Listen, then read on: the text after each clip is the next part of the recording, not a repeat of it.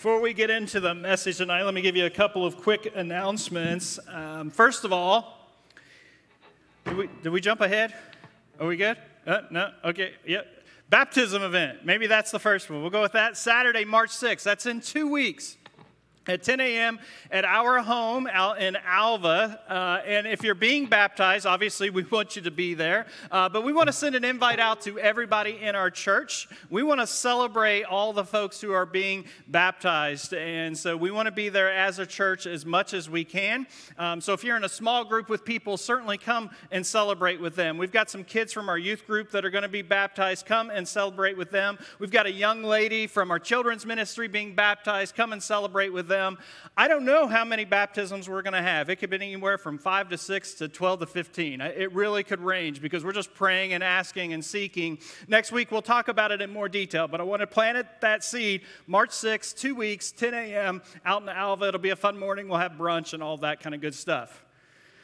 Child dedication. Uh, we do this once a year, maybe twice a year. We had a lot of babies last year, and we never got to dedicate any of these babies. And so, as a young church, um, lots of new babies, and we want to dedicate those children to the Lord and also commit to being a church that will come around the parents and be a part of raising those kids to know Jesus. And so, we're going to dedicate, we're going to set apart some kids on March the 27th and their families. And so, if you have a child, it's not just baby, it's child dedication. If you have a child that you've never said, hey, I want to commit this child's life to the Lord, I want to commit to raising this child to know Christ, um, you want to see Karina, who is the leader of our children's ministry. And if you don't know who that is, then see me, and I will get you in touch with her. Is that the kids screaming back there? Okay. Uh, there was a shooting in our parking lot last Saturday night, and so I'm a little more fearful of what's happening around. But it was a party that was happening next door. They had security. It was like 2 a.m. Nothing good happens after midnight. Kids, remember that. Don't ever stay out past midnight. But there was a shooting in our parking lot. He didn't die, um, but uh, wanted to make you aware of that. And also, just I'm a little more aware of like what's happening around here tonight. Uh, ladies' Bible study. It started up this past Wednesday night. We have several groups, but I just want to mention this one. They started up this past Wednesday night as a new group. They decided upon a book to study. It's not supposed to be this way, is the name of the book. Uh, they're going to study that every Wednesday night from 6 to 7.30 until they get through that book, and then they'll go to another book, and so on and so forth. So if you are a lady and you would like to be a part of that, that's in this space, 6 o'clock on Wednesday nights. Last but not, this is the last one. Last but not least, this is uh, the Refuge Food Pantry. We're constantly stocking it. We're constantly giving stuff away in our recovery groups. A lot of those folks will take the food out of there. A lot of our youth groups, some of the kids will take the food with them, and so we need to constantly be replenishing it. Uh, just to encourage you to every time you go to the grocery to pick something up and bring it with you on Saturday night and put it in the pantry. We're having a theme every month, and so the theme this month is um, I don't remember what they called it. Where, Sue Ann? Perfect pair. I knew it was peanut butter and jelly, mac and cheese, tuna and crackers, flour and sugar, so perfect pairs. And so, to give you a theme, when you go to the grocery, pick up some of those items, bring it in, and help us stock the pantry. Uh, and if you get a chance, check out our Facebook group page. Uh, Sue Ann had a really cool post from last night. I won't share the story here now, but she had a really cool post last night. I just wanted to um, encourage everybody to check that out because good things are happening uh, when we trust and serve the Lord. Okay, tonight, I'm going to do a little teaching, and then I'm going to do a little preaching. You might like the teaching, you might like the preaching, I don't know, but we're going to start with the teaching. I'm just going to teach you guys a little bit about the Bible. First of all, the Bible is one big story, okay? The hero of that story, his name is Jesus. Jesus came so he could save us. We were the ones that needed rescue. We were the ones needing saved because at the beginning of that big story, we decided to be our own masters. And we call that sin. All of the problems in the world, all of the problems in our life come from sin. All the misery that we see, it comes from sin. There would be no injustice if there were no sin. There would be no death if there were no sin. The results of sin impacts every single part of our lives. Got a graphic here. There's four concentric circle, and they're the results of sin. And so if you start in the middle of that circle, do we have that graphic by chance? there it is. If you start in the middle of that circle, spiritual brokenness. If we read the beginning of the story, Adam and Eve, after they ate the fruit, they knew they disobeyed God. It says they hid from God. They hid from God because their spiritual alienation, separation from God. We were meant to be in relationship with our Creator. And without that relationship, then everything outside of that center circle gets messed up. C.S. Lewis in Mere Christianity, great book. If you haven't read it, I want to encourage you to do so. But he describes it like a car, or he maybe says a boat. I couldn't remember this week which it was, but I think it's a car. And he says, Your car is meant to run on gasoline. That's how the creator of your car created it. And so if you go to the gas station and you fill up your car with diesel, it's not going to run very well. In fact, I don't think it's going to run at all because your car was designed to run on gasoline. If you put Dr. Pepper in your car, the car's not going to run very well or for very long. Even if you grew up like I did in the 70s and 80s, if you put leaded gasoline in your unleaded car, it's not going to run very well for very long. C.S. Lewis says it like this God designed the human machine to run on himself. He himself is the fuel our spirits were designed to burn, or the food our spirits were designed to feed upon. There is no other. That is why it is just no good asking God to make us happy in our own way without bo- bothering about faith. God cannot give us happiness and peace apart from Himself because it is not there.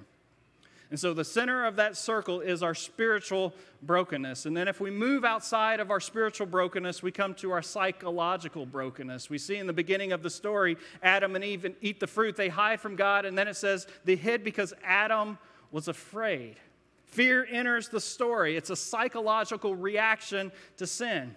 We sin because we don't know who God is, and so we don't know who we are. All of our psychological issues, Anxiety, fear, depression, anger, addiction, pride, mood swings, delusions, irritability, hypersexuality, indecisiveness, all of those things are a result of our spiritual alienation from God. And so we got spiritual alienation, we've got psychological alienation, and we move out to the next circle. It's social brokenness and social alienation. Adam and Eve, in the beginning of the story, it says they were naked and unashamed. I don't know what it means to be naked and unashamed exactly, but I think it's this idea of being pure, of being vulnerable completely with each other. And so here's how the story goes our wrecked relationship with God causes us to be mentally broken people. And because we're mentally broken people, then we try to break each other. Hurt people, hurt people. You've probably heard that before. So again, C.S. Lewis says imagine two cars or boats going down Colonial. Not boats on Colonial, might be these days. They're going down the road and they're side by side, right? And you're going, and one's a snowbird and one's a resident, and you know, it's going okay. And the car next to you begins to text and drive. And maybe you say, you know what? As long as I do what I'm supposed to do in my car, I'll be okay. But they're texting and driving over here. Their concern now has become a concern of yours. Their psychological problem has now created a social problem. The internal problems of that car have become your problem and everyone else around it. And so that's why we have war, that's why we have crime, that's why we have divorce and poverty and oppression and racism. And if you move to the final circle, it's physical brokenness. Essentially, God says, since you decided to be your own master of the universe, then my creation is going to no longer be your friend. And so we're told that we labor and we work by the sweat of our brow. We hunger, we have sickness, we have disease. And at the end of our story, nature ultimately wins, and we lose as ashes to ashes and dust to dust. And so you've got spiritual and psychological and social and physical brokenness, and all of that is a result of sin. But as I said, the Bible is one big story, and Jesus is the hero of the story. And so he came to repair all of that. He came to save all of that. Sometimes we think he only came to save our spiritual brokenness, which he did. He restored our relationship with God through the, God, the cross completely. Sometimes we think it's just our physical brokenness, that he overcame death and gave us new life. He redeemed our ashes. But Jesus came to fix us, to save us in every way. And not just for some future eternity to come, but the new life is to begin as soon as we put our hope in Christ. We're going through the Gospel of Luke, and we come to chapter 6 in that Gospel. And it's called the Sermon on the Plain. It's very similar to the Sermon on the Mount in Matthew's Gospel. Some people say it's the same. Some people, he just used the same sermon over and over and changed bits and pieces of it. I don't know. But in Luke, he calls it the Sermon on the Plain. And Jesus has begun to teach us now what new life looks like. Jesus to Christ. That's what we're looking at. Christ can also be the Messiah, Christ can be the King. And so, as the King, our King is telling us what life in his new kingdom looks like. He's telling us how we can have peace, how we can have more joy, how we can have more love of neighbor, not in the future, but beginning right now. And so in Luke's gospel, there's three sections to the Sermon on the Plain, and we're going to do all three sections. The first is the Beatitudes, perhaps you've heard of before. Luke includes some woes as well, which we'll get to, and I've titled this series The Pitiful People. The next little section is talking about the love of our enemies, and I've called that the difficult people, and we'll get to that in a week or two. And then we're talking about, lastly, in the Sermon on the Mount, he talks about not judging other people, which we'll talk about being the merciful people. Now, last week, I have to apologize. I threw a graphic together right before the service, and it had Marilyn Manson on it, and I was going to do the beautiful people, and I was thinking about that song. I didn't realize all the trouble Marilyn Manson was in. I was trying to be provocative to begin with, but not that provocative. So I apologize for the, uh, and I appreciate none of you complaining, so that's cool, except for a couple people made me aware. Do you know what's happening with Marilyn Manson right now? And, yikes. So we won't use that again. So let me give some context for the section of scripture we're going through tonight. Jesus has just taken a retreat on this mountain with all of his disciples. Not the 12 disciples, but hundreds, maybe even thousands of disciples. And they've went up on this mountain to kind of get away and to pray and to fellowship. That's what we do on retreats. And it says in Scripture that Jesus spent the night praying. It says he spent the entire night praying. And we're not told what he prays about, but my guess is he was praying to ask God who he wants God to make the apostles. And so he comes down from the mountain and he calls these 12 guys to be his apostles. I don't know if it's a schoolyard pick or how he goes through it, but he picks these 12 guys to be the apostles. And the apostles simply are official representatives of Jesus. They have special authority that nobody else in history has had. That's who the apostles are.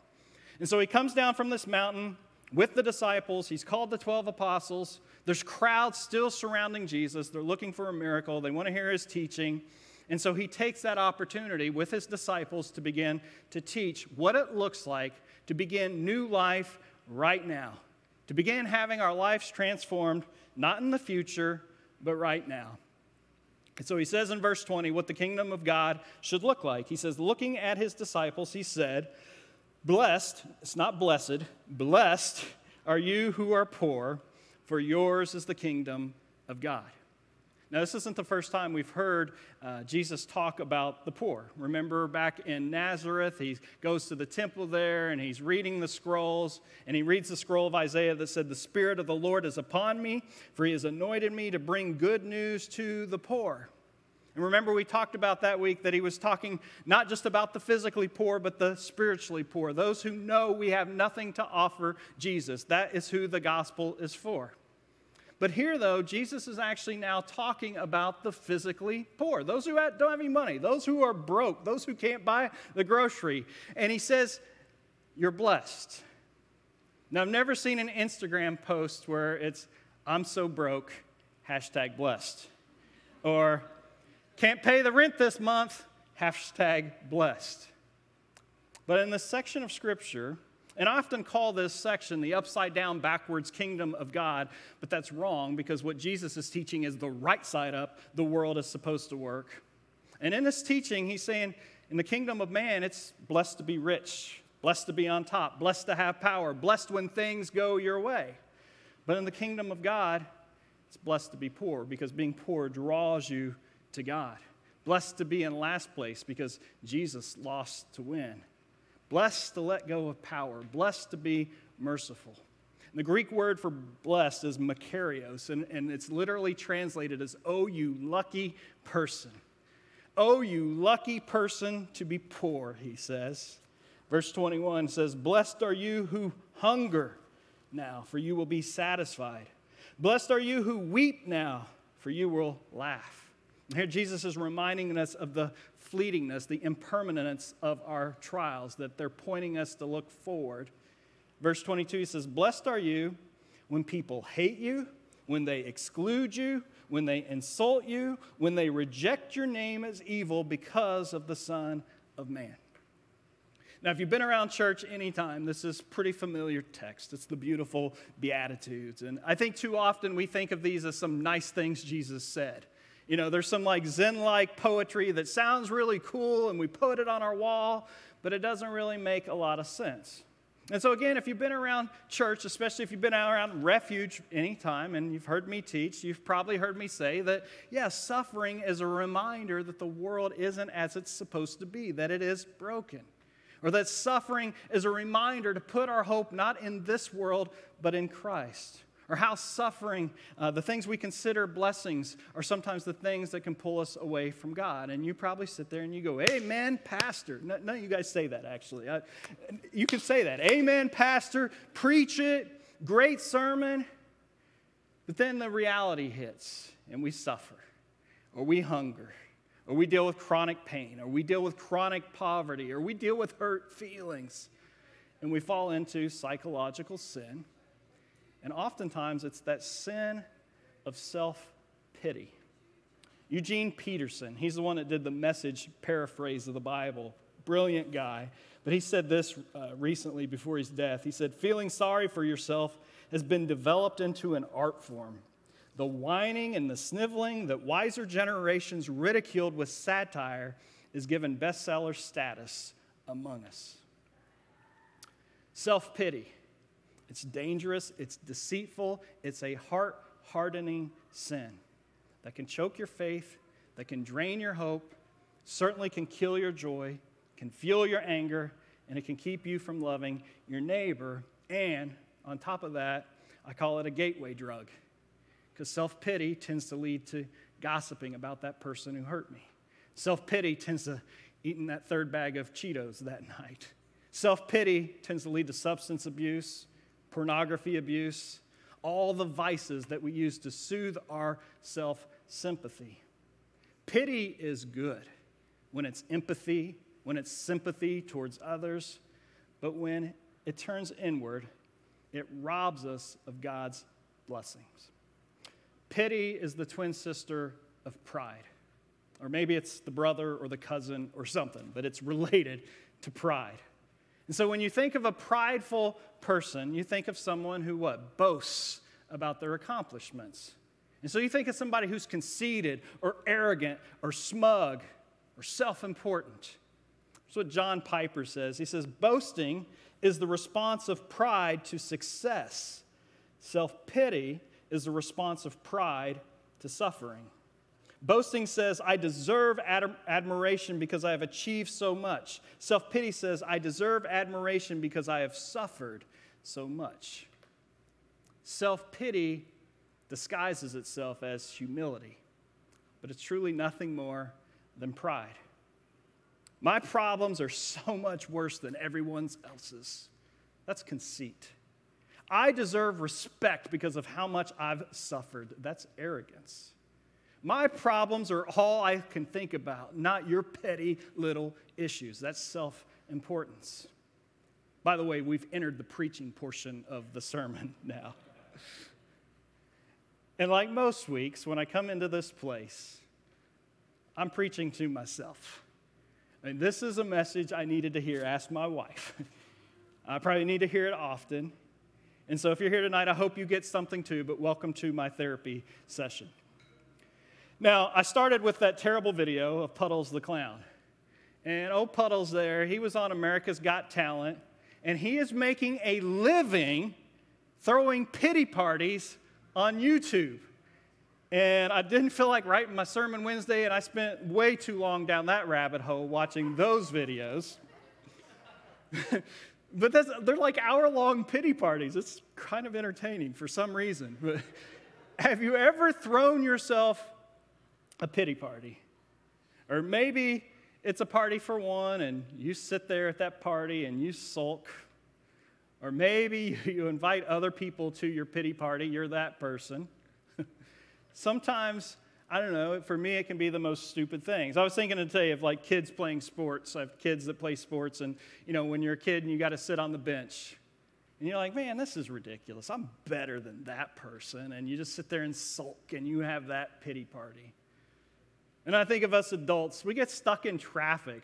Oh my goodness, it's so terrible. I'm going to be 10 minutes late, just my luck. And we have a little pity party right there on I 75. This week, writing this very message about pity, in between the YouTube videos, I threw myself a pity party because it was a short week. I already had Monday off and I was busy, and it was Wednesday and it was sermon writing day. And the internet kept going down, probably because of the YouTube videos I was watching, but some reason our internet kept going down, and I'm throwing a pity party. And then this stupid puppy that we got for Christmas is running all over the house, peeing in the floor, jumping on everything, getting in the pool, making a mess. Worst dog ever. And so I'm just poor me, poor me, poor me all day.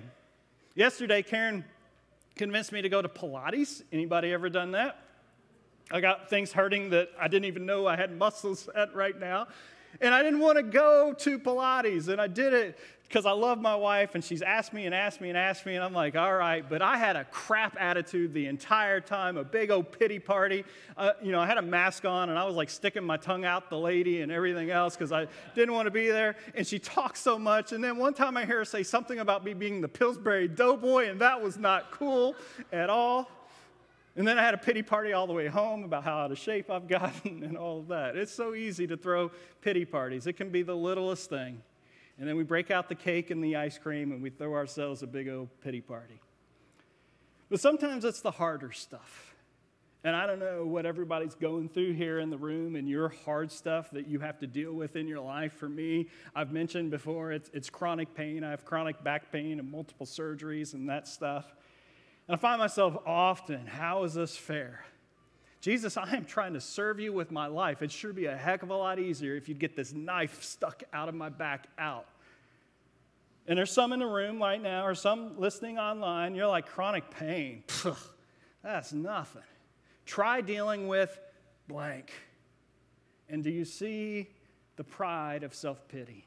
Do you see the arrogance of self pity?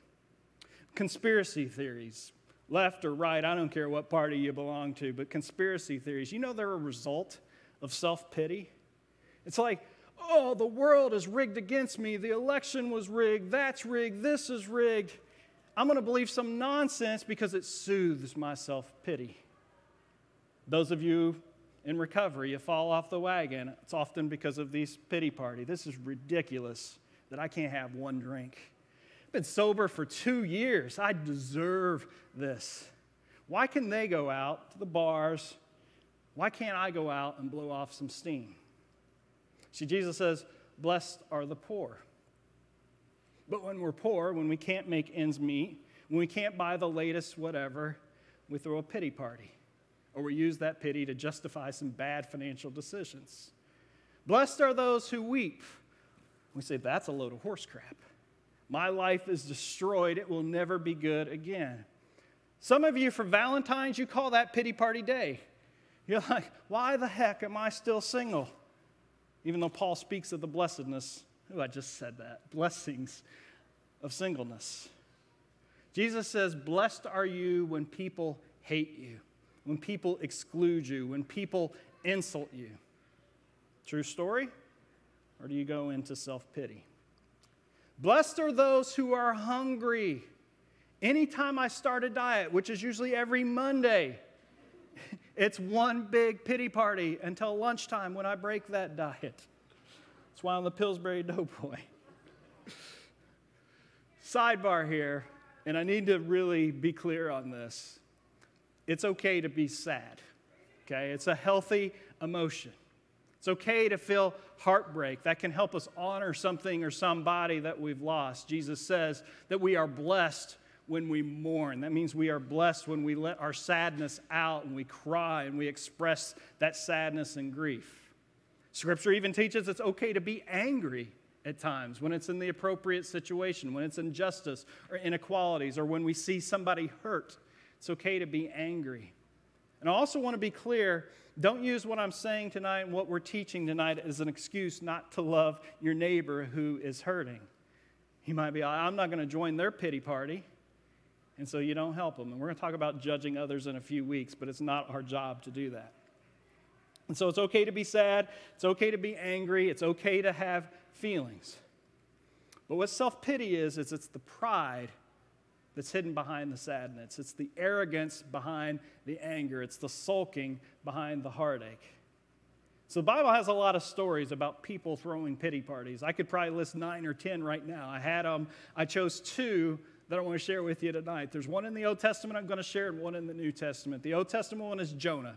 Everybody knows Jonah, right? The, the big fish swallows him. Here's, here's a synopsis, real quick, dummy version of the story. He's commissioned by God to go warn Nineveh of God's judgment. And he don't like the people in Nineveh. In fact, he hates them because they've not been good. They've been bad, and they haven't done anything to deserve God's grace and mercy. And so he says, No way, God, I'm not going to do that. And so he gets on a ship and he heads the complete opposite way from Nineveh. On the way, somehow he gets off the ship, he gets eaten by a big fish. He lays there in the belly of the fish. Eventually, a fish pukes him up on a beach somewhere. And Jonah, after all this, decides it probably ought to obey God. And then in Nineveh, he goes and shares the message, and repentance breaks out, and the city that Jonah hates is saved. In verse, uh, chapter 4, verse 1, it says, It displeased Jonah exceedingly, and he was angry. In verse 3, it's the pity party anthem Kill me now.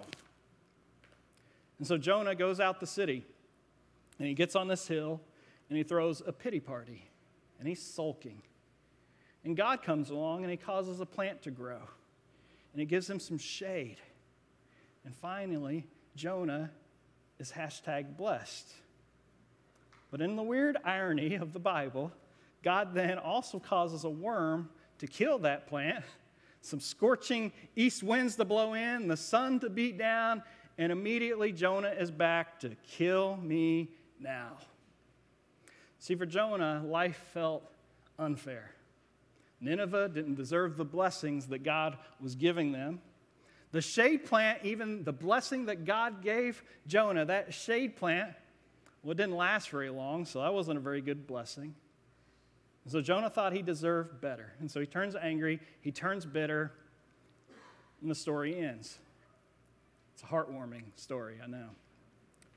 Self pity can bring an abrupt end to our stories of joy. Self pity can bring an abrupt end to our lives.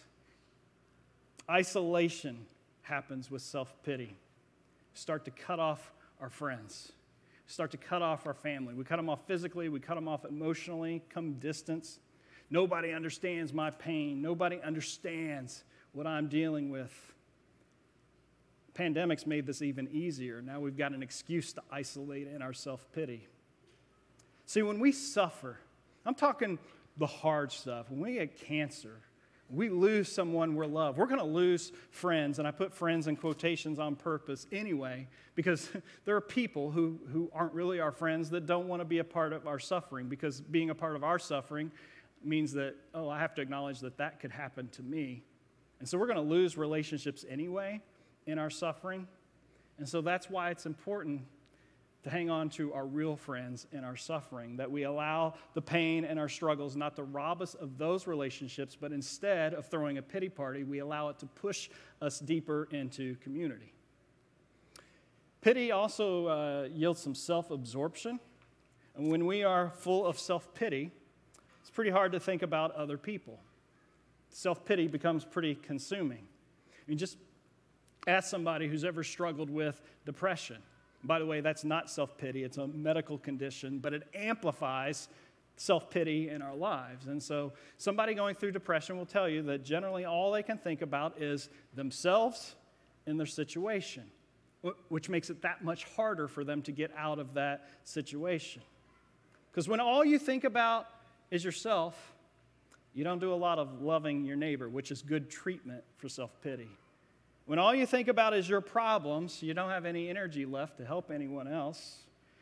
When you feel superior because they haven't had to go through your deep waters, you're a hard person to be around.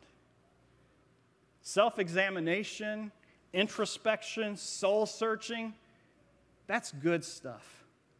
Feeling sorry for yourself all the time, not so much. I want to talk specifically to those in the room who are leaders, whether it's in the church or whether it's in your place of work, or maybe you're simply the leader of your family. Leaders are especially prone to the self absorptive pity. See, you will be criticized. It's what people do to leaders, right? You want to criticize the person that's up there. And the criticism might be right or it might be wrong, but we immediately take in that criticism and we turn it inward. We cry over being unrecognized for our worthiness and value. And we begin to retreat into ourselves. We begin to retreat into that echo chamber of our heart. And we start repeating to the, ourselves all the ways we've been wronged. And becomes this spiral. How dare they think that change I made was not a good idea? They haven't read the books I've read. They haven't spent months thinking about it. They haven't spent years trying to plan this out. I mean, these people show up on Saturday night for one hour twice a month and they want to tell me how to do my job. I'm not even paid to do this 40 hours a week, and no one appreciates what I do. Complain, complain, complain. Anyone else? Again, I'm preaching to myself tonight. Let's do a New Testament story. John chapter 5. Jesus encounters this crippled man at a pool in Bethesda. And this man's been laying there for no telling how long. He's poor, he's hungry, he's crying in pain, he's hated by society. He is the epitome of blessed per Jesus. And so Jesus walks up to him and he says to this man, Do you want to get well? Now, that seems like a pretty stupid, insensitive question, right? I mean, the man's like, uh, Jesus, I'm sitting here in my own urine. I got sores all over my body. My family, my friends, they've abandoned me. No one knows pain like me. No one knows suffering like me. I should be applauded just for showing up today. And you have the nerve to ask me, Do I want to get well? What Jesus is saying, though, to this man is Have you considered what it means to get well? That if you get well, you're going to have to give up that self pity. And the problem with that is self pity is addicting. See, we can use that self pity, right? We can use self pity to just avoid life. We can use self pity to avoid responsibility. We can use that self pity to justify our poor behaviors. I'm doing this because of that. We can use self pity to get attention. Simone Weil, I think is how you pronounce her name. She was a French philosopher in the early 1900s. She called this effect being complicit with the affliction.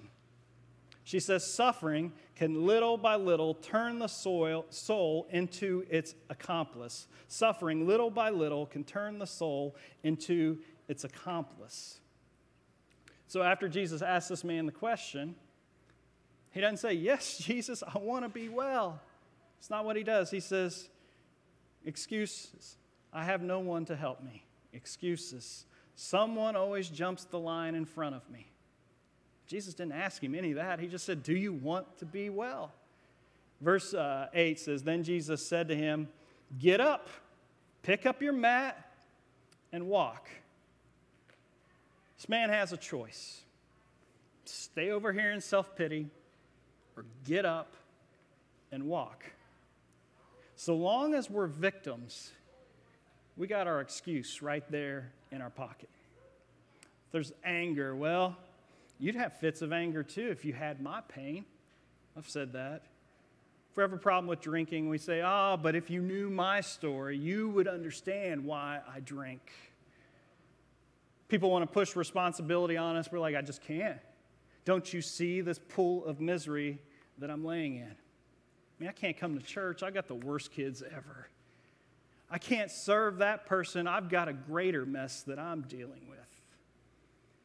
And here's the really sick part about self pity, or we can call it victim mentality. Some of us just don't want to get well. Because if our critics stop beating us up, we lose that feeling of superiority over those people. If my spouse finally meets my unrealistic expe- expectations, then I might have to look in the mirror and see my own failings in the marriage. I've seen this before. A divorced parent will use their pain and suffering as a way to guilt their kids into behaving. They like having that self pity in the pocket. And I'll see the kids learn from that, and they'll start to use their suffering to get their parents to buy them stuff, to get their parents to relax the rules. And both of those things are incredibly toxic. Self pity is a soul destroying, relationship weakening, joy stealing, life sabotaging sin. It twists our reality, can lengthen our trials, it can exaggerate our suffering, it damages our testimony of Jesus, and it certainly doesn't do anything to glorify God. Feeling beat up yet? Have I done enough preaching?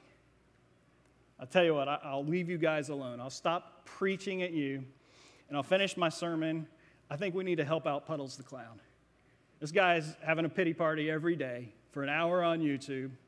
I think we ought to give him some advice that can really help him out so he can start living his, his best life now, okay? So, so Puddles, Puddles, man, it could be worse.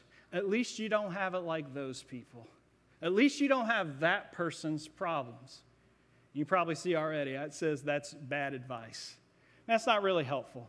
And it certainly lacks compassion. I heard that during Hurricane Irma, we were without power for like 12 or 13 days. And man, I complained about it. All I heard back was first world problems. Yeah, I, get it, those first world problems, but it still sucks.